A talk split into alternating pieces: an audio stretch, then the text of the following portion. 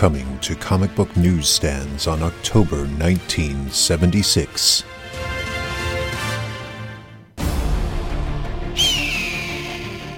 In the upcoming issue of Hawkman, the Winged Wonder uses science from the future and weapons from the past to battle crime in the present, and then becomes confused.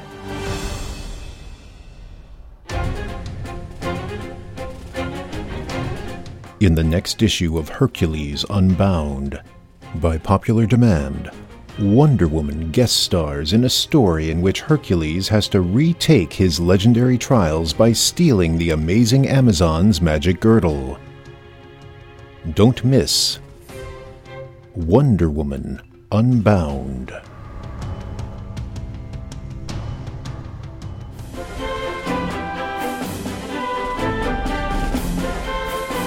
In the next exciting issue of All Star Comics.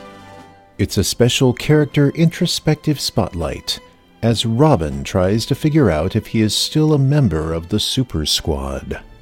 Power Girl and Star Spangled Kid try to figure out if they are in the Super Squad or the Justice Society of America, or both. Stripesy tries to figure out if the Star Spangled Kid is still his partner, and if they still belong to the Seven Soldiers of Victory. Green Arrow pops in to wonder if he belongs to the Seven Soldiers of Victory or the Justice League of America. Speedy joins him to query whether he's a Seven Soldier of Victory or a Teen Titan. Kid Flash joins in, wondering why Speedy has a name that better suits Kid Flash. The Flash enters carrying Starman, who wonders if the Star Spangled Kid has replaced him in the Justice Society of America and dreads the thought of what will happen when Starboy grows up and becomes Starman. Will he then be in the Legion of Superheroes, the Justice Society of America, the Super Squad, or a replacement for the Star Spangled Kid in the Seven Soldiers of Victory? Just then, in walk every Earth's versions of Superman, Batman, Green Lantern, Wildcat, and the Spectre. And then the fun really begins. Don't miss it.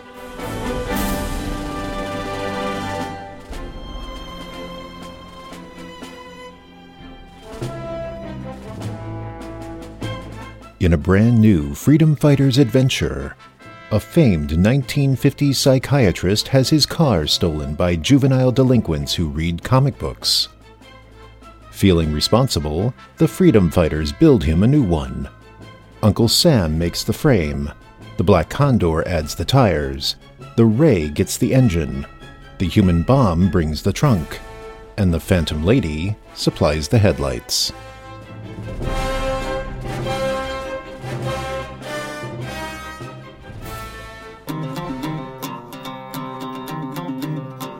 Don't miss the all new Swamp Thing. Swamp Thing returns, greater than ever before. This issue reintroduces us to Alec Holland and presents Kid Swamp Thing, the Swamp Mobile, the Incredible Thingarang, Lady Swamp Thing, arch foe Sir Francis Marion, and guest stars Sugar and Spike.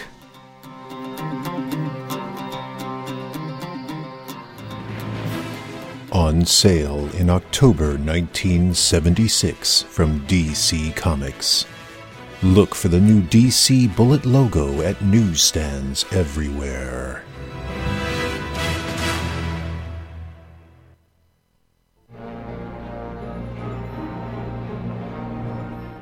And now, Professor Zoom Productions in association with the Fire and Water Podcast Network. Proudly present for your listening pleasure. Fire and Water presents The Amazing World of DC Comics. Hosted by Xum Yukinori. Featuring the works of Michael Uslan, Tony Isabella, Mark Evanier, and Anthony Tollin. Greetings and welcome to another episode of FW Presents, the anthology series of the Fire and Water Podcast Network. I am your host, Xum Yukinori, and this is another installment of my showcase of the amazing world of DC Comics, a mail order fan magazine published by DC back in the mid to late 1970s, when they were still known as National Periodical Publications. As stated in the first installment of Amazing World, released on May 18, 2017, the idea of producing this fanzine was conceived by then DC Comics production manager Sol Harrison, who assigned Bob Rozakis to oversee the fanzine's development. Mr. Rozakis, as many of you know, was a longtime comic book fan before he was a longtime comic book professional and the rest of the editorial staff for Amazing World comprised of other young DC Comics fans turned pros through the production of this publication as well as other DC Comics work. Together, they were fondly referred to in the magazine as the Junior Woodchucks. This nickname was created by Mr. Rozakis initially as a joke, a sly reference to Carl Barks's Walt Disney Comics, but it later became their somewhat official designation within the fanzine.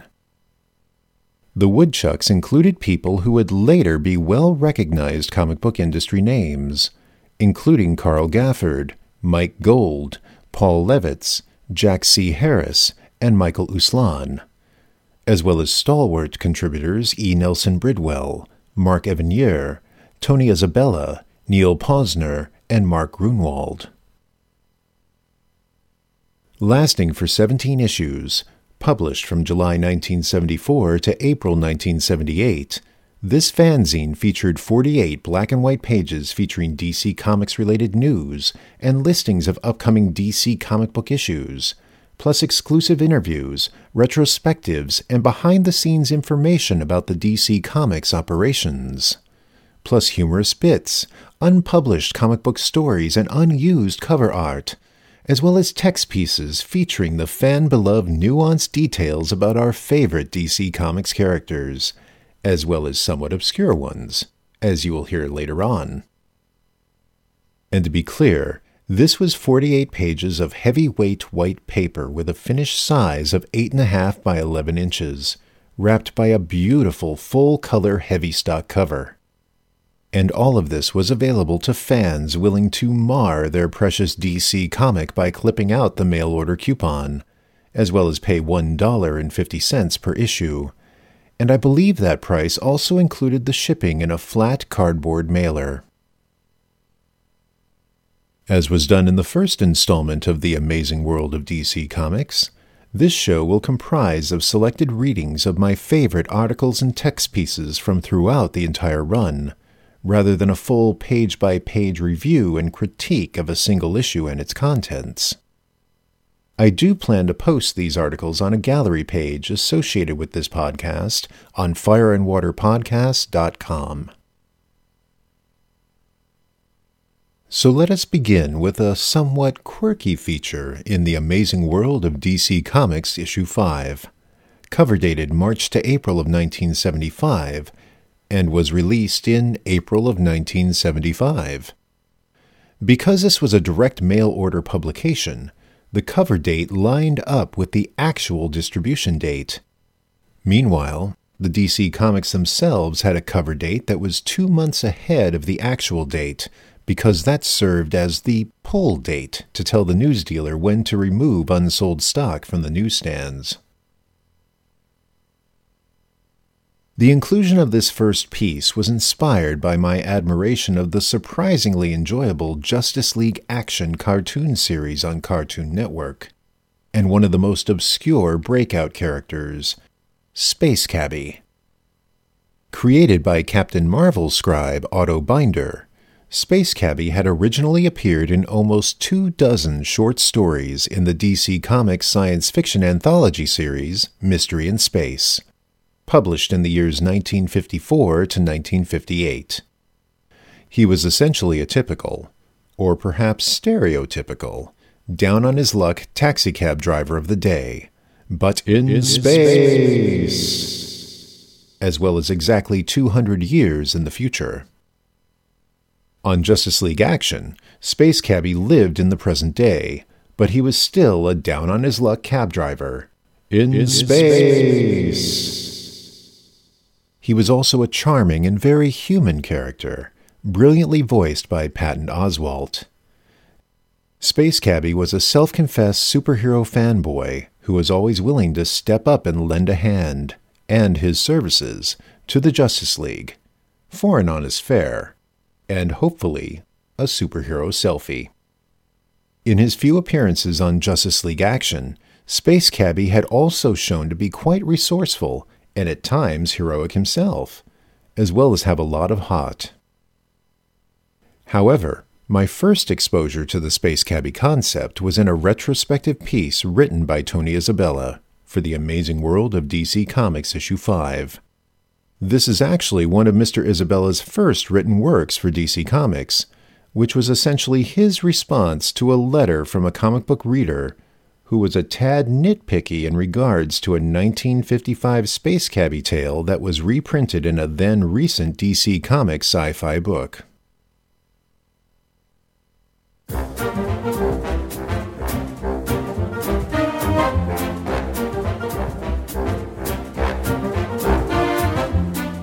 Follow That Space Cabbie. A personal look at the six to eight pages of fun, fun, fun adventures of the one and only Space Cabbie by Tony Isabella. I had been writing for a good many years now, friends. Since that first story, fame has followed me like a faithful puppy that hasn't been housebroken. I've written for all kinds of publications school newspapers, underground newspapers, overground newspapers, matchbooks, humor magazines, fanzines, political journals, gardening weeklies, comics, and finally, through no fault of my own, the amazing world of DC Comics. The above, by the way, is called a vamp till ready. It's normally used to denote the music the orchestra plays until a singer is ready to start singing. In this particular instance, it means the copy used to put you, the reader, at ease while the writer, me, gets ready to do his stuff. Ready. I've always had a soft spot in my heart for the DC science fiction comics. They couldn't possibly compete with the science fiction comics EC had produced a few years earlier, but they hung in there. They didn't have Bill Gaines, Al Feldstein, or some of the best artists ever to ply their trade in comics. What DC had was a handful of science fiction writers, few of which had contributed much to comics with the exception of Otto Adam Link Binder and Edmund Star Kings Hamilton, and a bunch of artists who drew the comics like they were afraid they'd give their readers heart attacks if they ever drew an exciting scene. Some of these artists would later master the mechanics of storytelling and turn out excellent, and in some cases extremely innovative work. But in the beginning, it was a seemingly endless parade of headshots and stiff figures. What made these early DC science fiction comics interesting was the willingness of the editors, writers, and artists to totally suspend any known law of science at the drop of a pen point. I remember these stories with fondness, like the one I recently had an opportunity to reread, Mystery in Space number 42's Secret of the Skyscraper Spaceship, in which the Empire State Building is turned into a spaceship to land an army on Mars. Freaky, huh? But that story is typical of the DC science fiction comics of the period, which comic fanatics like myself devoured whenever we could get our hands on them. One of my favorite strips from the DC science fiction comics is the much maligned Space Cabby stories, written by the late and sorely missed Otto Binder.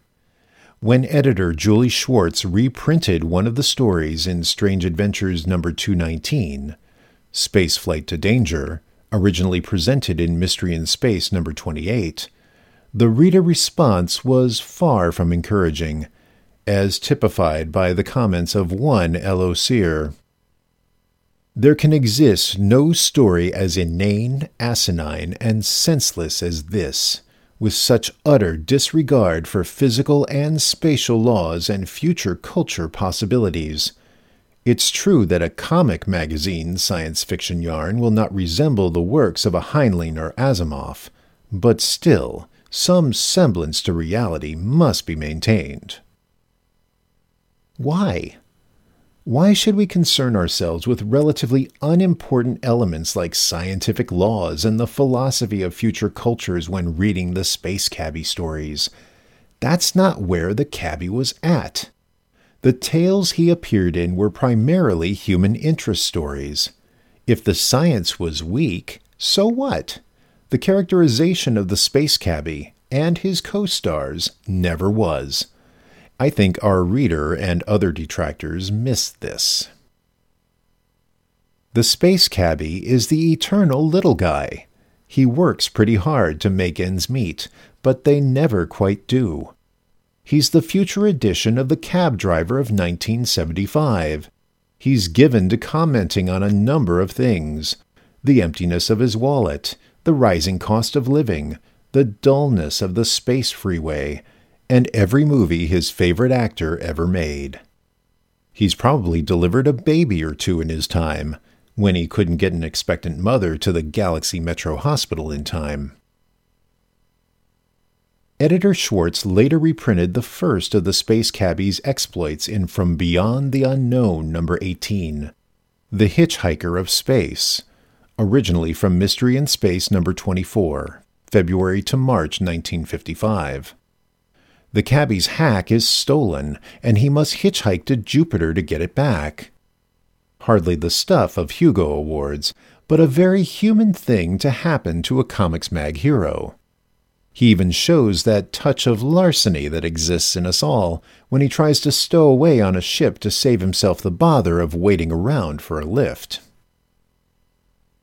That premiere appearance, written by Ed Herron and drawn by Howard Sherman, got a favorable response somewhere along the line and became the first in a series of Space Cabbie stories. The Cabbie reappeared in Mystery in Space number 26, June July 1955, and was now written by Binder and drawn by Gil Kane and inked by Bernie Sachs.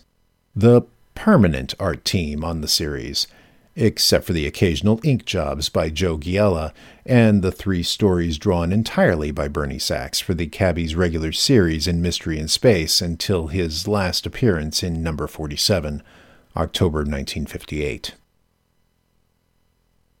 The Space Cabbie often found himself the innocent victim of both circumstance and plot. In both Menace of the Space Nectar, Mystery in Space number 43, and Riddle of the Glowing Space Cabbie, Mystery in Space number 44, an aspect of the cabbie is the focus of the story. In the first, a metabolic craving for a new flavor, space nectar, nearly drives the cabbie to bankruptcy. But not before a gang of crooks kidnap him at ray gunpoint and force him to help them locate a cache of stolen goods hidden somewhere near a space nectar plant. In the latter story, our interplanetary hack experiences a dizzying glow effect whenever he leaves his cab. As a result, he becomes a virtual prisoner in his cab, living, sleeping, and eating in it until a holdup artist sticks him up for his space credit earnings. The monotony of the space throughway was the subject of another Space Cabbie adventure, Follow the Space Leader, in Mystery in Space number 42. February to March 1958. Closed fist on his cheek in boredom, the cabbie complains to his passenger No meteors to avoid, no jam space intersections, not even a billboard to see. I can hardly keep awake. Ho hum. Even his passenger is yawning. Later in the story, the cabbie is forced to lead escaping robbers through the old, unmonotonous spaceways his inspired schemes to alert the police include a horrible rendition of a well known space ditty with certain words altered. But how many cabbies have you met that can carry a tune? Right. Aren't you glad you can't hear comics? One of my favorite tales has to be Search for a Star, Mystery in Space number 46, September 1958, in which the cabbie gets to meet his favorite actor, Jacques Bruce. In this fast moving story, we get a character study of Jacques Bruce, middle aged swashbuckler trying to recapture a youth that is no longer his. In a unique change of pace, the space cabbie transcends his little guy role to convince Jacques that his acting ability was every bit as big a drawing card as his spectacular movie stunts. The actor begins a second film career as a character actor and wins an Oscar. The cabbie's reward?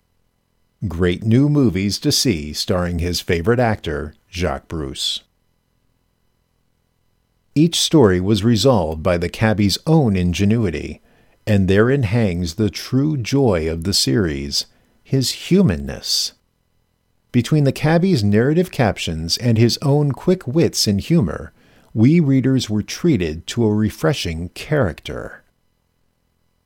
The stories were also highly noted for the numerous futuristic versions of modern day life, like movie theaters on floating asteroids, tunnels through entire planets, space garage repairmen, and even space drive in diners with spacesuited car hops. Whether the cabbie was worrying about a decline in tips or how to get his hack repaired cheaply, his adventures were always more than welcome in my home. It's my fondest hope that more of these stories will be reprinted.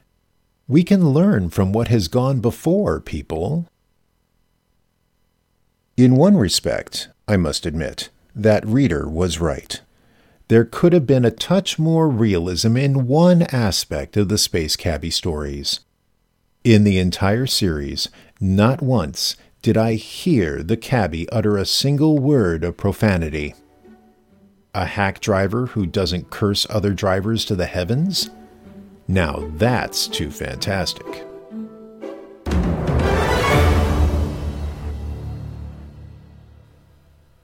You've been listening to Follow That Space Cabbie from the Amazing World of DC Comics Issue 5. Mr. Tony Isabella's rebuttal to a fan letter written by Frank Rizzo from Athens, Ohio, which was printed in the letter column of Strange Adventures, Volume 1, Issue 221, which complained about the scientific implausibility of a 1955 Space Cabbie story reprinted in issue 219. The editorial response to said letter stated that Strange Adventures would, quote, refrain from hailing Space Cabbie again, in compliance with our readers' non request for more stories. I presume that editorial response was what had prompted Tony Isabella to craft his own response for this piece in Amazing World. And as you had just heard, Mr. Isabella's rebuttal to Frank Rizzo showcased the same human appeal of the Space Cabbie character that was brilliantly captured in the Justice League action program, albeit transferring the cabbie's fandom of movie star Jack Bruce to superheroes. This retrospective rebuttal was framed by panels of an all new pre Silver Age Space Cabbie adventure, in which the cabbie, thinking he was performing a bizarre test from a space taxi inspector, was actually helping a police inspector stop a gang of crooks fleeing in another space cab. And in doing so, the cabbie received a citation from the police officer that enabled him to forego having to take the actual inspection. And yes, I realize the term all new pre Silver Age adventure sounded like a contradiction, but it was still true for this Space Cabbie story printed with this Amazing World article was constructed from 17 panels selected from various 1950s Space Cabbie stories printed in Volume 1 of Mystery in Space, with new captions and dialogue to tell, well, an all new adventure, which I presume was scripted by Tony Isabella. It was actually quite a clever visual device even though some character features and art styles would change a bit from panel to panel. Listeners to my previous spotlight on the amazing world of DC Comics may recall that issue 5 was the Sheldon Mayer issue that introduced me to his brilliantly unique creations, Sugar and Spike. That introduction prompted me to take time during my next visit to Uncle Kenzo to read his Sugar and Spike comics. I actually took some time during that visit to read my uncle's copies of Mystery in Space with the Space Cabbie stories as well. And it was then that my uncle pointed out that Mr. Isabella was incorrect in his Amazing World article in regards to the first Space Cabbie story. The Hitchhiker in Space, from Mystery in Space Volume 1, Issue 24, was actually the second Space Cabbie tale. The first was published three issues earlier, in Mystery of Space, Volume 1, Issue 21, which was simply titled Space Taxi. This story was written by Otto Binder and illustrated by Howard Sherman, and featured a Martian named Vugga Vaught who invented a special suit that made him invisible. This would still be a year before a more famous Martian, J'onn Jones, who had a natural power of invisibility, would make his debut in Detective Comics Volume 1, Issue 225. Vugga Vaught used his invisibility suit to stiff Space Cabbie of his fare for taking him to the moon of Titan. This prompted the Space Cabbie to track Vaught down to get his money, finding out in the process that Vaught was also a mystery thief who had been using his invisibility suit to commit robberies on the various moons of Saturn easily stowing away on ships to make his getaway. Because the interplanetary police did not believe the Space Cabbie's explanation of the invisible thief, Space Cabbie decided to capture Vaught himself. Figuring out the pattern to Vaught's robberies, Space Cabbie managed to use his cab as a convenient escape vehicle for Vaught's next heist, and easily captured the invisible crook. He also managed to get his stiffed fare and realized that he had spent ten times as much money in rocket fuel and the lost fares and trips while tracking Vaught down. Fortunately, the capture of the Saturn moon thief came with a hefty reward, so Space Cabbie came out ahead after all.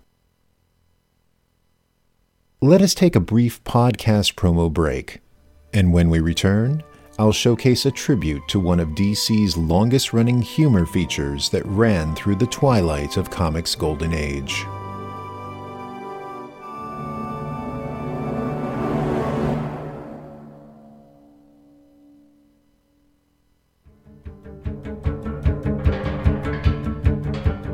Batman Nightcast is back with new episodes and a new mission. I'm Ryan Daly. And I'm Chris Franklin. The new Nightcast chronicles the Dark Knight Detective's greatest adventures from our favorite comic book creators. What a novel approach, talking about the comics we actually enjoy. I know, right? Highlights from this bold new era of Batman Nightcast include The Joker's Laughing Fish, the saga of Ra's al Ghul. Is that how we're pronouncing it? Yes. Okay. Batman versus the Man Bat. And the first appearance of villains like Clayface 3 and the Ventriloquist plus more great stories by the likes of Steve Englehart and Marshall Rogers, Denny O'Neil and Neal Adams, Alan Grant and Norm Frickin' Breyfogle, Irv Novick, Don Newton, Doug Moench, Dick Sprang, Max Allan Collins. No, what? Just messing with you. Wasn't funny. Batman Nightcast every month from the Fire and Water Podcast Network. Find it on Apple Podcasts, Spotify, and at fireandwaterpodcast.com.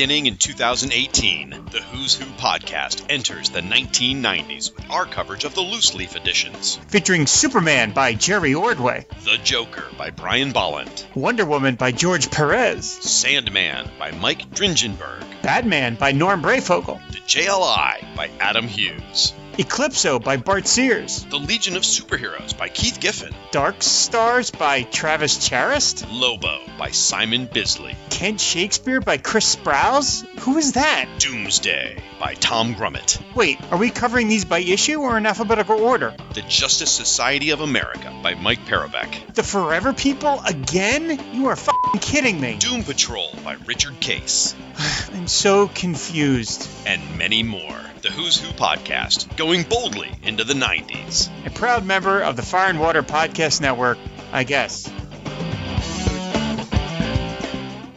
The time is out of joint. The time is out of joint. The time is out of joint.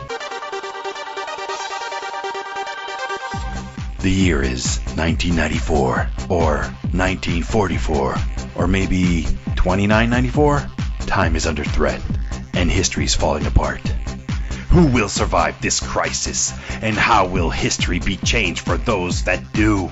Zero Hour Strikes takes you back to that DC Comics crossover and covers the entire story, issue by issue, tie in by tie in, as the DC Universe goes down to zero.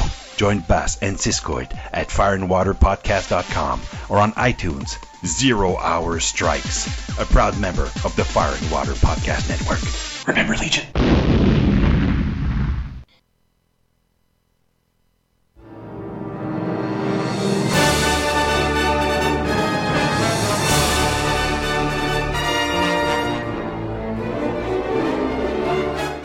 Welcome back to the amazing world of DC Comics.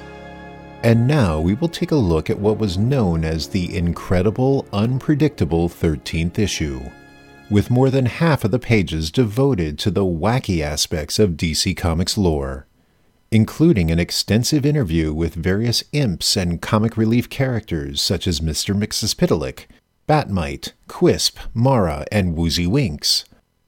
A history of Bizarro World two unpublished stories originally created for DC's parody humor comic titled Plop, and a feature called Short Circuits, which was a four page lampoon of their Direct Currents feature that announced upcoming DC comics.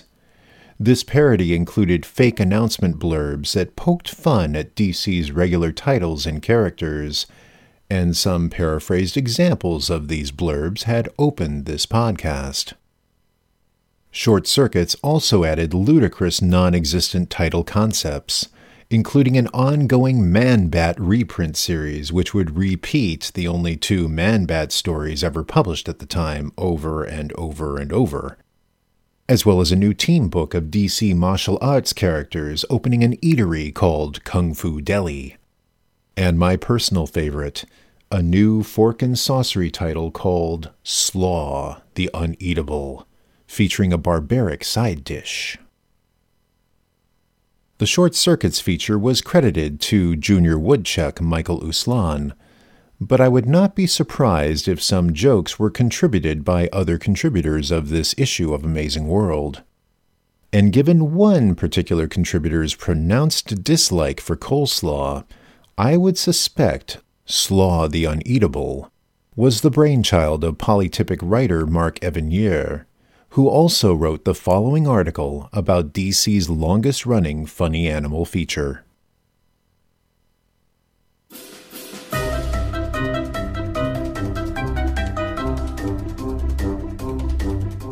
The War Between the Fox and the Crow by Mark Evanier.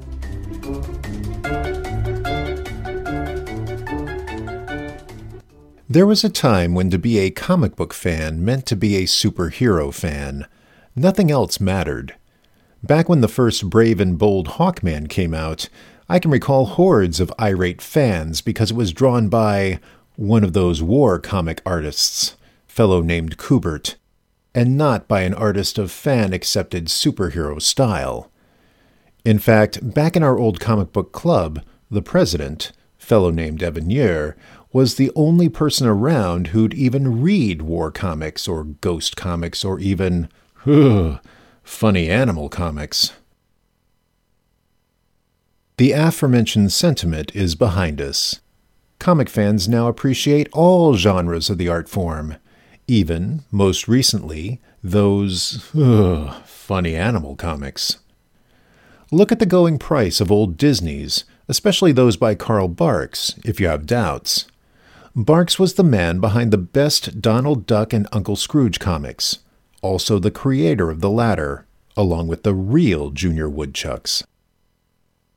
There were good funny animal comics done by other men as well. Some were done at DC by men like Sheldon Mayer and Howie Post. In fact, one of the best funny animal strips done anywhere was published by national periodicals. And I am of the mind that when the history of comics is written, long after we have all departed this pollution locked planet, The Fox and the Crow will be singled out as a feature, fully the equal in quality of Superman, Batman, Justice League. Name any strip you please, and, in its own way, that which chronicled the exploits of Fauntleroy F. Fox and Crawford C. Crow is worthy to stand beside it. You see, disbelievers among you, comics can tell almost any kind of story, and they are as good, or bad, as the story being told. The recent mass rediscovery of Disney, Bugs Bunny, and the like proves that fans have come to realize that comics can do more than depict knock 'em down, beat 'em up heroics. Comics can also be funny.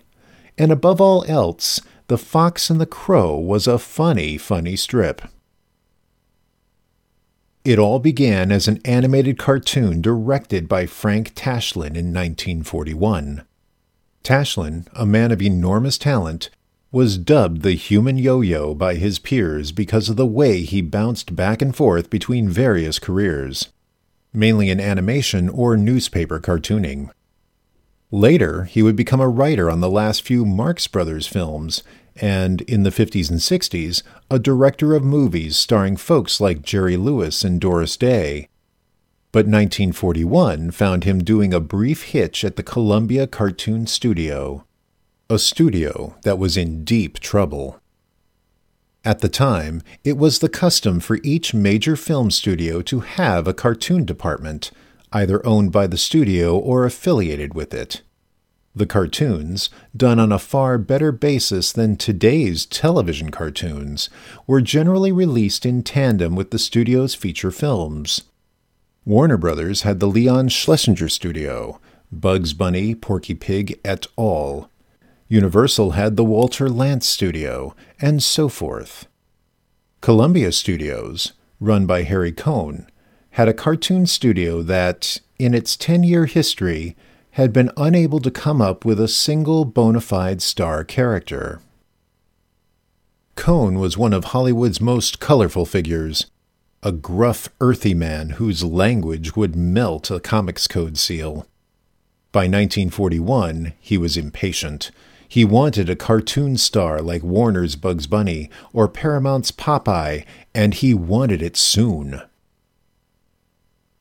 Tashlin had directed a cartoon named after, and patterned after, the hoary Aesop's fable, The Fox and the Grapes. It was at least the third animated version of the fable about the fox, the crow, and the sour grapes. It was also the best. Cohn, anxious for his star and aware of a good audience reception to the cartoon, decreed that more Fox and Crow cartoons be made. What Cohn wanted, Cohn got. As it happens, the subsequent cartoons were quite good. A strike at Disney Studios had sent some fine craftsmen to Columbia, and the cartoons were technically well made. Most involved the two characters chasing each other around for the full six minutes. For example, a typical entry, Phony Baloney, had the two friendly enemies each thinking the other to be a wanted criminal. In search of the supposed reward, they chased each other around, back and forth, forth and back, with rather amusing results. More than a dozen cartoons were made, directed by Bob Wickersham after Tashlin departed for other work. But while the cartoons were well made and somewhat funny, it eventually became apparent that The Fox and the Crow did not possess star quality. Nor did another Columbia series, Tito and His Burrito, nor another cat and dog chase series that eventually came to be named Flippity and Flop. In 1948, Cohn closed down his cartoon department and began releasing the product of a new experimental cartoon studio, UPA. The change turned out to be good for Columbia. UPA quickly came up with a star in the person of Mr. Magoo. In the meantime, though their cartoons had met with only limited success, the Fox and Crow, and other short lived Columbia features had made it to the pages of DC Comics. Late in 1944, DC's editorial director, Whitney Ellsworth, had journeyed to California in search of an animation property for some funny comics to supplement DC's line of superheroes. The pickings weren't just slim, they were downright emaciated. The Disney characters, the Warner Brothers characters, the Walter Lantz characters, all these were licensed to Dell Publishing, and the remaining characters were contracted to other comic houses. Ellsworth took what was available, the Columbia characters, and headed back for New York, licensing contract in hand. In the spring of 1945, the first real screen funnies hit the stands, featuring characters from Columbia cartoons. On the cover, one fox and one crow. The most important man in the history of the Fox and Crow feature is James F. Davis. Davis was an animator. He worked for a time for Max Fleischer on the classic Superman cartoons and in 1943 he migrated to Los Angeles and began working for Columbia, along with a former Disney storyman named Cecil Beard. In 1944, Davis began organizing a shop of moonlighting animation artists from various studios to produce comic book stories for a New York publisher, Ben Sangor. Sangor's comic book company was affiliated with DC, and so, when Real Screen began, it was arranged that it be produced by Davis's staff. Various animation writers pitched in on the stories, and for the first few years, the Fox and Crow stories were drawn by the cartoon's director, Bob Wickersham. When Wickersham left in 48, Davis moved up to assume the art on the lead feature, little suspecting it was the start of a 20 year labor. Despite the failure of the cartoons, the comic book remained popular and in 1951, a Fox and Crow comic book was added to the DC line. By this time, Hubert Karp had emerged as the writer of most of Columbia based comics, and he set the format for the Fox and Crow adventures. Stories were usually confined to one locale, an area where resided a very rich but dumb fox in his quaint cabin, next to a boorish but crafty crow. The crow lived in an eyesore of a tree, surrounded by junk, and avoided all forms of labor by mooching food, money, what have you, from the gullible fox. To this end, the crow employed a variety of disguises, schemes, little fibs, big lies, anything to prey on the fox's vanity and naivete. Karp died in 1953.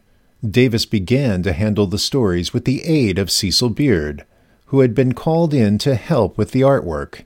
Shortly thereafter, Beard assumed the writing duties, along with his wife and collaborator, Alpine Harper. Says Beard of this assignment We sometimes had a rough time getting the work out. We would be rolling on the floor in hysterics over some preposterous situation that the characters themselves seemed to develop. The personalities of the fox and the crow are absolute opposites. Real Screen Funnies was called Real Screen Comics, as of number two, and then TV Screen Cartoons toward the end of its run. It finally ended in 1960, after 136 issues of The Fox and Crow, Flippity and Flop, and Tito and His Burrito. About this time, a Flippity and Flop comic book, which had begun in 1952, produced by the same creative team, drew to a close. The Fox and the Crow comic book continued on. Apart from a brief period in 1956 when Davis was occupied with outside projects, Owen Fitzgerald and Karin Wright filled in. The same team, Beard and Spouse on scripts, Davis on art, stayed with the feature. They produced hundreds of Fox and Crow stories in a longevity record that, as far as I can tell, remains unsurpassed in the industry. For most of the time, they were under the supervision of Lawrence Nadel, the DC editor assigned to oversee this madness. And it was madness. When Jim Davis drew the stuff, recalls Cecil Beard, he was the character he was illustrating, unconsciously mimicking each character as he drew it. Beard recalls Nadel as the answer to a cartoonist's prayer, in that he usually left them alone, making gripes when necessary and only to be constructive.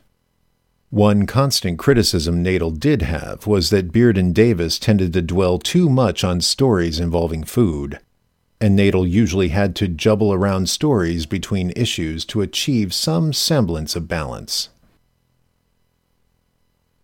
After Nadel died, Murray Boltinoff took over the supervision chores and eventually began an overhaul of the book. Feeling perhaps that after several hundred stories the Fox and the Crow were getting tired, editor Boltinoff introduced some new co features The Bratfinks, about brother and sister juvenile delinquent mice, and Stanley and His Monster, about a lisping little boy and his pet, a shaggy creature. Eventually, The Bratfinks was dropped, and Stanley got co billing on the covers with the Fox and Crow. Slowly but certainly, the two warring animals were being squeezed out of their book. And sure enough, as of number 109 in 1968, the comic contained neither hide nor hair, neither fur nor feather, of the fox and the crow. It was just Stanley and his monster. And five issues later, the comic succumbed completely. Every so often, when I get together with other folks in this business, other writers like myself, I hear someone, no names please, remark that there is nothing new. We've done every kind of superhero story that can be done, they say. Or perhaps they say it about ghost stories or war stories. That's generally reason enough for me to clear my throat, command attention, and say, Do you know how many stories were done of the fox and the crow? Do you know how many different stories they came up with? using just one fox, one crow, and rarely even a change of setting? Do you know the kind of ingenuity and brilliance went into that strip? And do you know how many laughs people got out of them? It does give one pause to think. There were hundreds and hundreds of Fox and Crow stories done, none of them quite like any other. And as for the quantity of laughs they wrought, well, that must number well into the billions.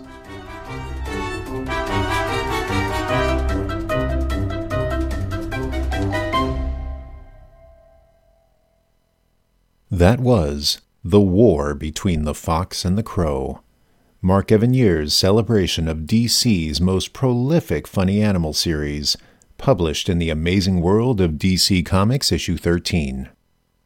Similar to the Space Cabbie feature I had covered earlier, this retrospective was framed by a 12 panel Fox and Crow comic strip sequence in which Fauntleroy Fox believed he finally had the upper hand on Crawford Crow, having access to all of their comic book stories, and can thus look up every single one of the Crow's schemes to chisel Fox out of money, or food, or both. And despite this, the crow still managed to swindle the fox out of $10 in the end. These 12 panels were actually a truncated version of a 46 panel Fox and Crow story published in Real Screen Comics issue 42, cover dated September of 1951. And seeing the very large stack of Fox and Crow comics the Fox was carrying around, this was a very apt way to illustrate the point of Mr. Evaniers' article the vast proliferation of stories featuring these funny friendly enemies. In fact, it should be pointed out that, in addition to their self titled series and real screen Comics, previously titled Real Screen Funnies and later titled TV Screen Cartoons, mentioned by Mr. Evanier, The Fox and the Crow also had a regular feature in a third DC title, Comic Cavalcade, starting from issue 30 in 1948 to the end of the run with issue 63 in 1954. What's more, from October 1951 to April 1954, all three of these Fox and Crow comic titles were being published simultaneously, with every story illustrated by James F. Davis. Incredible. Let us take another podcast promo break before I delve into another mail order project DC had developed for their fans.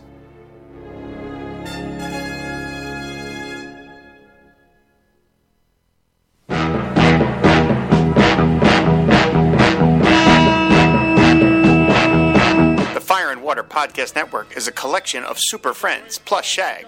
So, what could be more appropriate than a podcast about the super friends?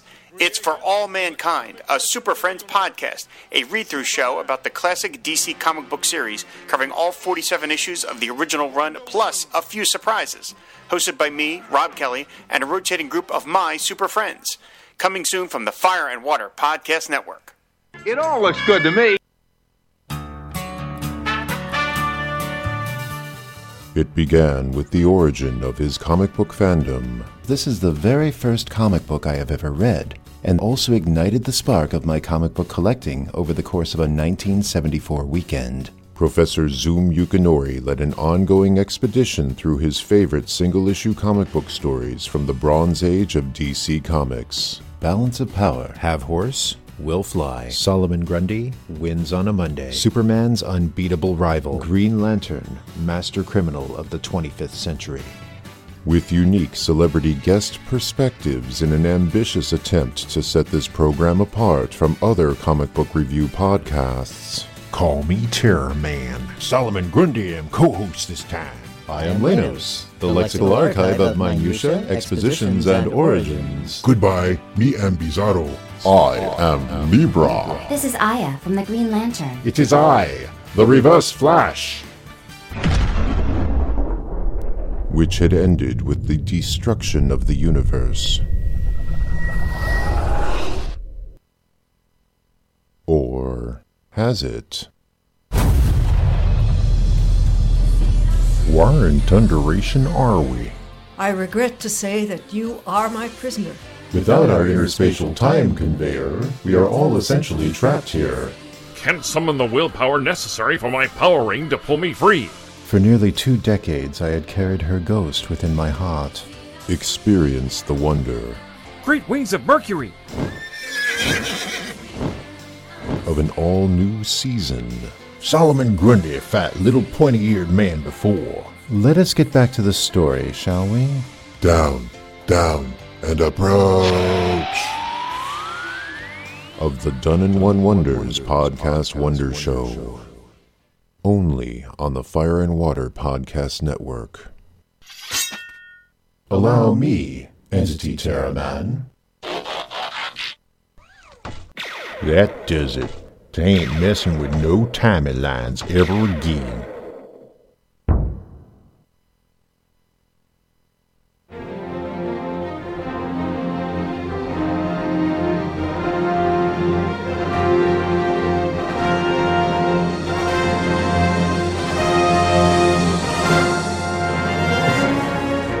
Welcome back to FW Presents The Amazing World of DC Comics. This next piece is from issue 8, cover dated September to October of 1975, which was a spotlight issue on longtime DC Comics artist Carmine Infantino, who was then president and publisher of National Periodical Publications. However, my selection from this issue is actually one of the few pieces that was not devoted to Mr. Infantino's work, but a retrospective by Anthony Tollin which explored the history of all of the exclusive fan clubs organized by DC Comics, at least up until the time of this publication.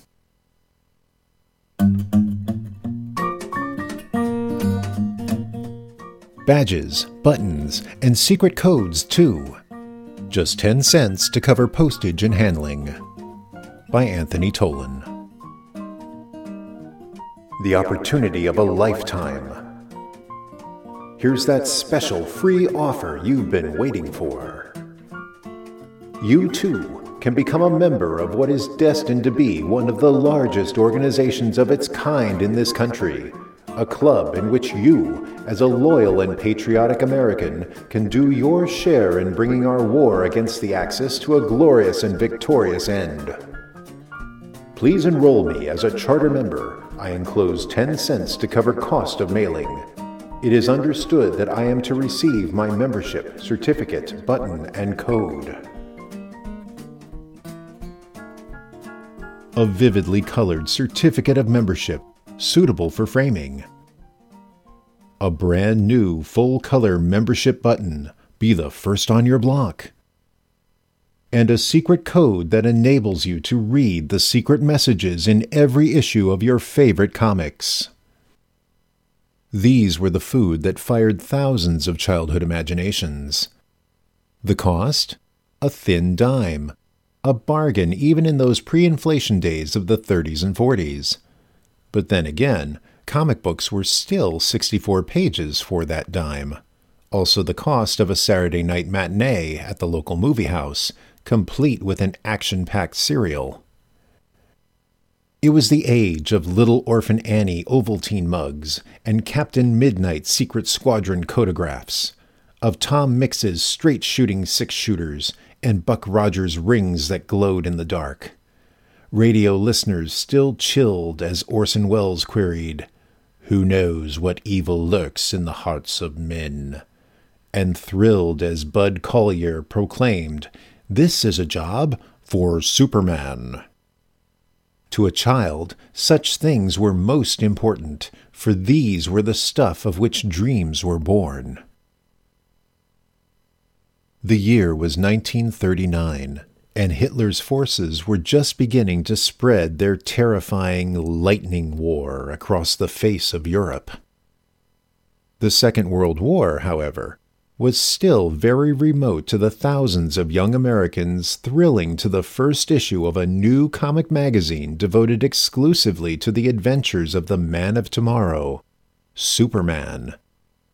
It was in that very first issue that Superman's many fans were invited to become charter members of an exciting new club. Calling all red blooded young Americans, proclaimed the center spread announcement. How would you like to become a charter member of the only club devoted to strength, courage, and justice, Supermen of America? The reply came back by the thousands, a resounding yes. Eight months later, in the February 27, 1940 issue of Look, it was reported that 50,000 kids own certificates like this evidence that they belong to the Superman Club. In addition to their membership certificate, button, and code, DC offered their readers a little something extra. All members will receive special instructions from Superman on how to develop strength, courage, and agility, and how to protect yourself in times of danger. To the amazement of practically everyone at DC, the Superman Club soon required a full time staff employee just to process the memberships and count the dimes. Quick to realize a good thing, DC followed with more clubs in the months ahead. In August of 1940, Max Gaines's All American line started the All American Flying Club. Advertisements featuring Hop Harrigan America's ace of the airways, appeared prominently in Flash Comics, Sensation Comics, and All Star.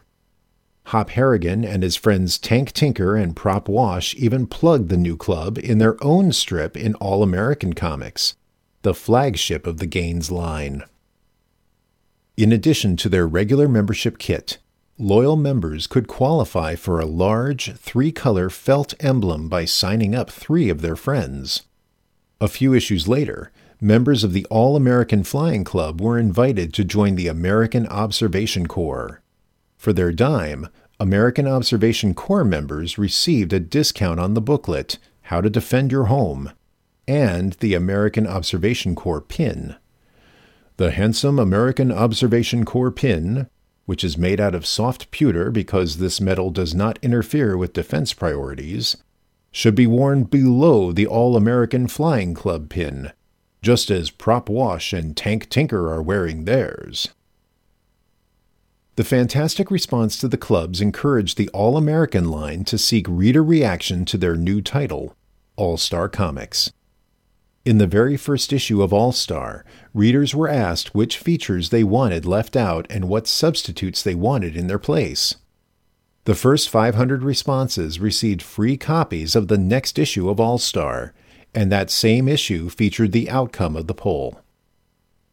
As the result of your suggestions, we have included in this issue The Green Lantern and Johnny Thunder. And in our next issue, we are also going to include Dr. Fate, as these three features received the most votes on the thousands of coupons sent in. The editors of the All American line continued to encourage reader response, increasing the number of free copies to a thousand. Readers were asked which characters they wanted to see in their own books Flash and Green Lantern, suggestions for the title of the new Flash Quarterly, All Flash, replacements for departing J.S. Ayer's Green Lantern and Hourman, Dr. Midnight and Starman, and whether a female, Wonder Woman, should be permitted to join the Justice Society. A resounding yes. It seems amazing that the responses could be tabulated and published in the following issue. Not so, insists Shelley Mayer. Back then, I had lunch every day over at the engravers, and it was an easy matter to hold up a page right up until the last minute. The readers' responses gave us clues as to the direction we should be headed in and generally backed up our own impressions. Like a photographer with a photometer, you took a reading and then used your own judgment. In response to tremendous fan demand, All Star Comics number 13 announced the formation of a new club, the Junior Justice Society of America. Never before in our history has Uncle Sam needed the wholehearted support of every man, woman, and child in America as right now. In forming the Junior Justice Society at this time, we do so with the hope that every junior member will display the same spirit of cooperation and patriotism as shown by the regular and honorary members of the Justice Society of America in their fight for right and justice. The Junior Justice Society cost more than the other clubs, a whole 15 cents, to cover cost of mailing. But look what you got in return. 1.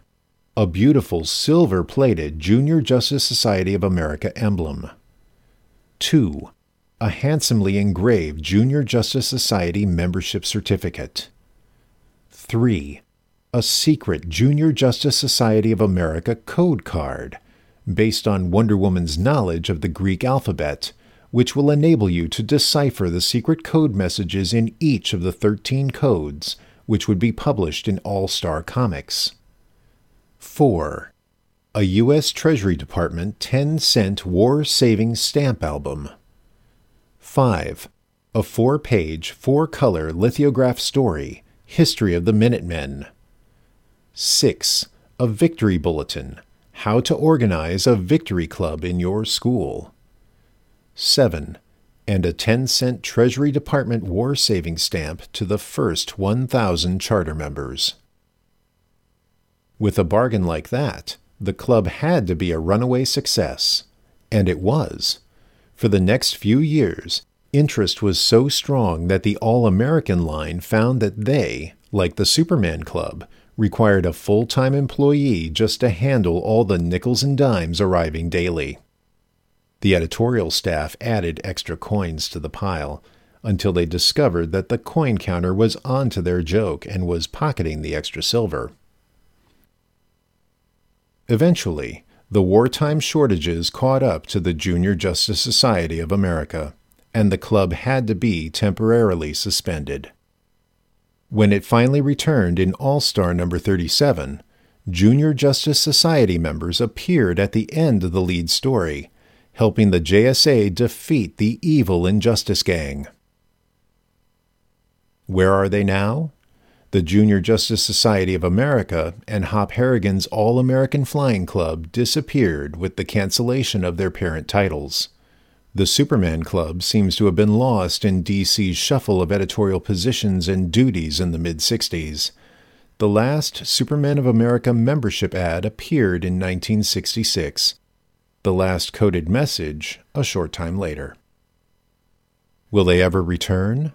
DC Vice President Sol Harrison hopes so. I prepared a new membership kit for the Supermen of America some time ago, but we lacked the facilities to put the plan into operation. I'd like to see the club return in conjunction with the upcoming Super DC convention, and the idea seems to have strong support throughout the office.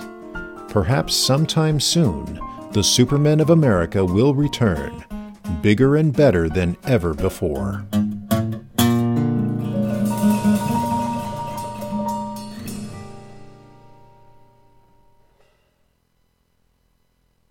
That was Badges, Buttons, and Secret Codes 2 by Anthony Tollin. Originally published in The Amazing World of DC Comics Issue 8, which was delivered to mail orderers in late September of 1975. I myself would not read this issue until the spring of 1976, for I had just moved to Singapore at the time of publication and would have to wait for my copies of The Amazing World of DC Comics to arrive in my comic book care packages sent by my Uncle Kenzo in the U.S. Of course, this piece in particular made me think of my uncle at first read. I had discovered, in the summer of 1974, that my Uncle Kenzo was a member of the Superman Club of America in 1940, when he was aged 11 he would have likely joined the Junior Justice Society of America when it was first promoted as well, except that was four months after my uncle, along with my father and my grandparents, were evacuated from their Californian hometown and housed in War Relocation Authority centers four months after my uncle also lost his exclusive Superman Club membership kit, the button badge and secret code, too, along with his early run of Superman and Action Comics, which both started with issue one, as well as almost all of his possessions in that evacuation. And what had brought up that conversation in the summer of 1974 was my asking about the slightly flaked Junior Justice Society metal pin and equally flaking cardboard secret code wheel that my uncle kept with some other memorabilia in the comic book storage backroom of his home. These originally belonged to a former Junior Justice Society member who lived in Uncle Kenzo's 1949 Idahoan neighborhood. A late teen who was heading off to college in another city who once pledged in his youth to uphold the cause of justice and never be guilty of prejudice or discrimination against a fellow human being because of race, creed, or color, who outgrew all of his comics and didn't care whether his mother would throw them away or give them to, in his words, the Jap. Despite the glaring evidence of actual members not doing so. My uncle did believe in the ideals of the Junior Justice Society, at least the ideals as stated post World War II, and thus he kept the badge and code, at least until he needed funds for his medical expenses later in life. Anthony Tollin closed his article with a mention of DC Comics possibly reviving the Superman Club in time for the Super DC convention, which was a comic book convention hosted by DC Comics in New York City's Americana Hotel in end February 1976 and DC published a special edition of The Amazing World of DC Comics that was essentially an ashcan size version of the fanzine that also doubled as an exclusive program for the event. My uncle actually attended the Super DC convention and managed to send me an extra copy of the program which contained all new Amazing World content, as well as some signatures from some DC Comics professionals that I would never have had the opportunity to meet myself. But I digress. The point is that it would still be a few years before another DC comic fan club would emerge, which was promoted by a rather lackluster advert that ran in various DC comics, which I was still receiving by care package from my Uncle Kenzo every three or four months while I was living in Singapore. This advert was essentially a large typewritten letter on DC Comics letterhead announcing that applications were now being taken for 12 chapters of the DC Superstars Society. By mailing DC a self addressed stamped envelope, one could receive an exclusive application form for a chapter devoted to Superman, or Batman, or Wonder Woman, The Flash, Green Lantern, Black Lightning, Shazam, the Green Arrow Black Canary couple, the Justice League, the Justice Society, the Legion of Superheroes, or the war heroes known as DC Battlestars. Despite the rather humdrum advert, the 14 going on 15 year old me was intrigued by the idea of a DC Comics fan club devoted to some of my favorite characters. So, in the next thank you letter I had written to my uncle, I asked him if he would please try to obtain application forms for the Flash, Green Lantern, and Justice League of America chapters of the DC Superstars Society.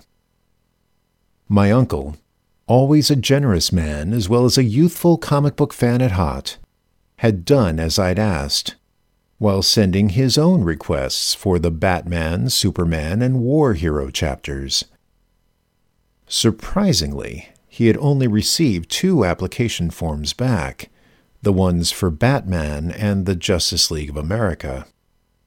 These forms were four page folded brochures that included a quiz about the respective chapter's characters, as well as a mail order coupon to cut out and send with $4 to receive an exclusive membership kit, which would include a certificate, membership card with secret code, cloth patch, an iron on t shirt transfer, discount coupons for future issues of the amazing world of DC Comics, as well as regular DC titles and what I had found to be the most exciting item a giant 17 inch by 22 inch poster of numerous DC Comics characters, illustrated by the ever illustrious Jose Luis Garcia Lopez. Praised be his name. My Uncle Kenzo forwarded the Justice League application to me, completely intact stating in the enclosed letter that he had made a photostat of the order coupon at his work, which he cut out and mailed with a $4 check to obtain the exclusive membership kit on my behalf. A membership kit which had never arrived, nor did the Batman membership kit for which my uncle had sent. All that was mailed to my uncle was an $8 refund. I had wondered if my uncle using photostated coupons had made the offer invalid, not realizing until decades later that the DC Superstars Society was one of many publication victims of what was notoriously known as the DC implosion of 1978. At any rate, I and my uncle were disappointed. I was really looking forward to receiving that poster. However, I would be pleasantly surprised to actually receive said poster in another care package sent by my uncle to my new UK address a couple years later. The poster was enclosed in a large white envelope stamped with the four color emblem of the Superman Club. It seemed that DC Comics had salvaged the Superman chapter of the defunct DC Superstars Society into a new fan club exclusively devoted to the Man of Steel. I had actually seen adverts for the Superman Club in some of my DC comics, but given what happened with the DC Superstars Society, I didn't believe them. My uncle, however, had ordered a kit for each of us. In addition to the poster, the Superman Club membership kit contained an official membership card and certificate, a secret code, a book cover, an iron on transfer, a copy of the Daily Planet Club newsletter with upcoming Superman and DC Comics news, a welcome letter with an offer to enroll in other club chapters for other DC Comics superheroes, another attempt to revive the DC Superstars Society Club that I believe was never realized, and a special envelope with which to send DC your next fan letter so it would be given, quote, special handling to the editorial staff. The Superman fan club did return bigger and better than before. At least 17 by 24 inches big. The poster was beautiful. I had taped it onto my bedroom wall immediately and admired it for a number of years before it would eventually meet the fate of other fan posters, becoming tattered, torn, and eventually lost. My uncle, meanwhile, ordered his club packet just for the poster, which he had framed. The other items in my uncle's Superman Club kit were eventually given out to the kids who lived in his early 1980s neighborhood. I believe he actually created a t shirt with the iron on as a birthday gift to one. Interestingly enough, at least to me, I had actually retained all of the non poster items of my Superman Club kit in the original envelope which I had stored in the same box as my Superman comic books. Eventually, my uncle had married, and suddenly found that he had less wall space in his home for himself. So he had taken the poster out of the frame and stored it folded with his Superman comic books. When Uncle Kenzo died a few years ago, he had bequeathed his remaining comic book collection to me along with his copy of my long lost poster. So my Superman Club membership kit was once again complete. Thank you for listening, and I hope you have enjoyed this brief glimpse into the amazing world of DC Comics. Please feel free to share your thoughts on this program in the show notes page on fireandwaterpodcast.com. Perhaps there will be another opportunity for me to share more of my favorite pieces in a future episode of FW Presents. Until then, be sure to tune in to my upcoming antiques and misadventures with the Legion of Zoom in the second season of the Done in One Wonders podcast Wonder Show. Thank you again for listening, and goodbye.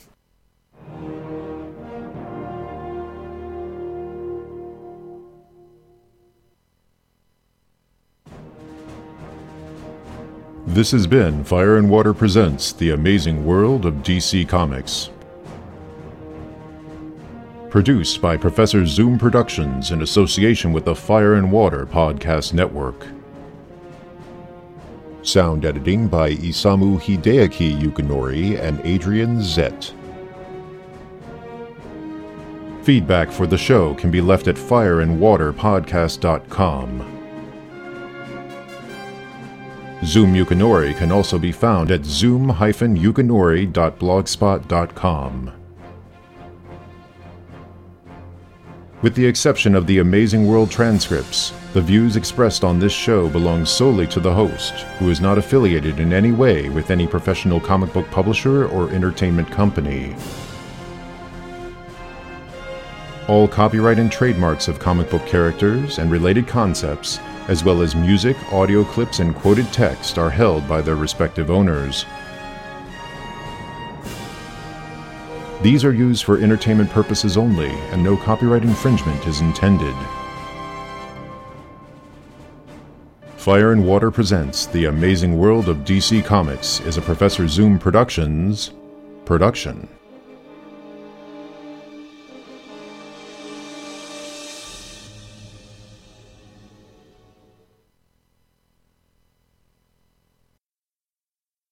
Special thanks to our Patreon supporters. For more information on how you can support the Fire and Water Podcast Network, visit patreon.com slash fwpodcasts.